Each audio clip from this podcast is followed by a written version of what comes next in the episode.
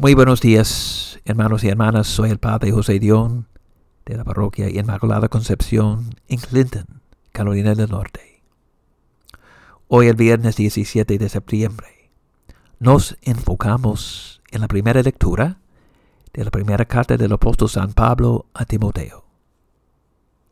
Timoteo es el nuevo obispo de Éfeso, y en esta capacidad San Pablo le dirige una carta sobre su quehacer en aquella comunidad distinguida por su fe.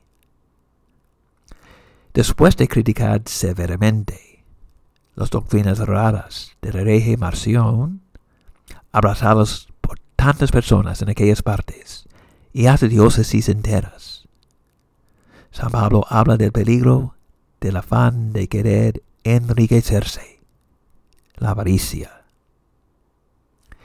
el cristiano se satisface con tener lo suficiente para vivir tranquilamente y nada más.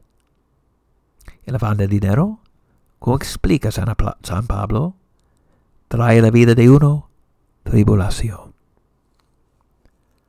Ese día 17 de septiembre es también, en el calendario litúrgico, la memoria de San Roberto Ballermino un jesuita italiano muy destacado por su inteligencia y su piedad.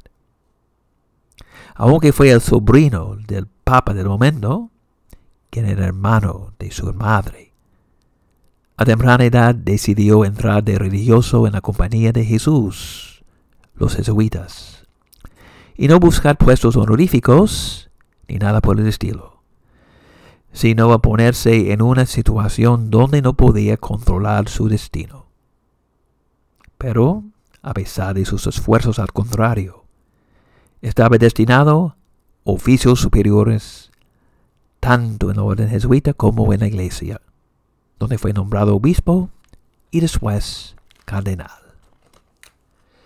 En su predicación utilizaba solo la Sagrada Escritura, porque descubrió que esas palabras divinas tenían más fuerza en el alma del oyente. Septiembre es el mes de la Biblia. Que descubramos también nosotros la fuerza que hay en la palabra de Dios. Cada vez que escuchemos la palabra de Dios en la liturgia, es Cristo mismo quien nos habla, dijeron los padres del Concilio Vaticano II. La palabra de Dios, dice Santiago en su carta, tiene poder hasta para salvar nuestras almas.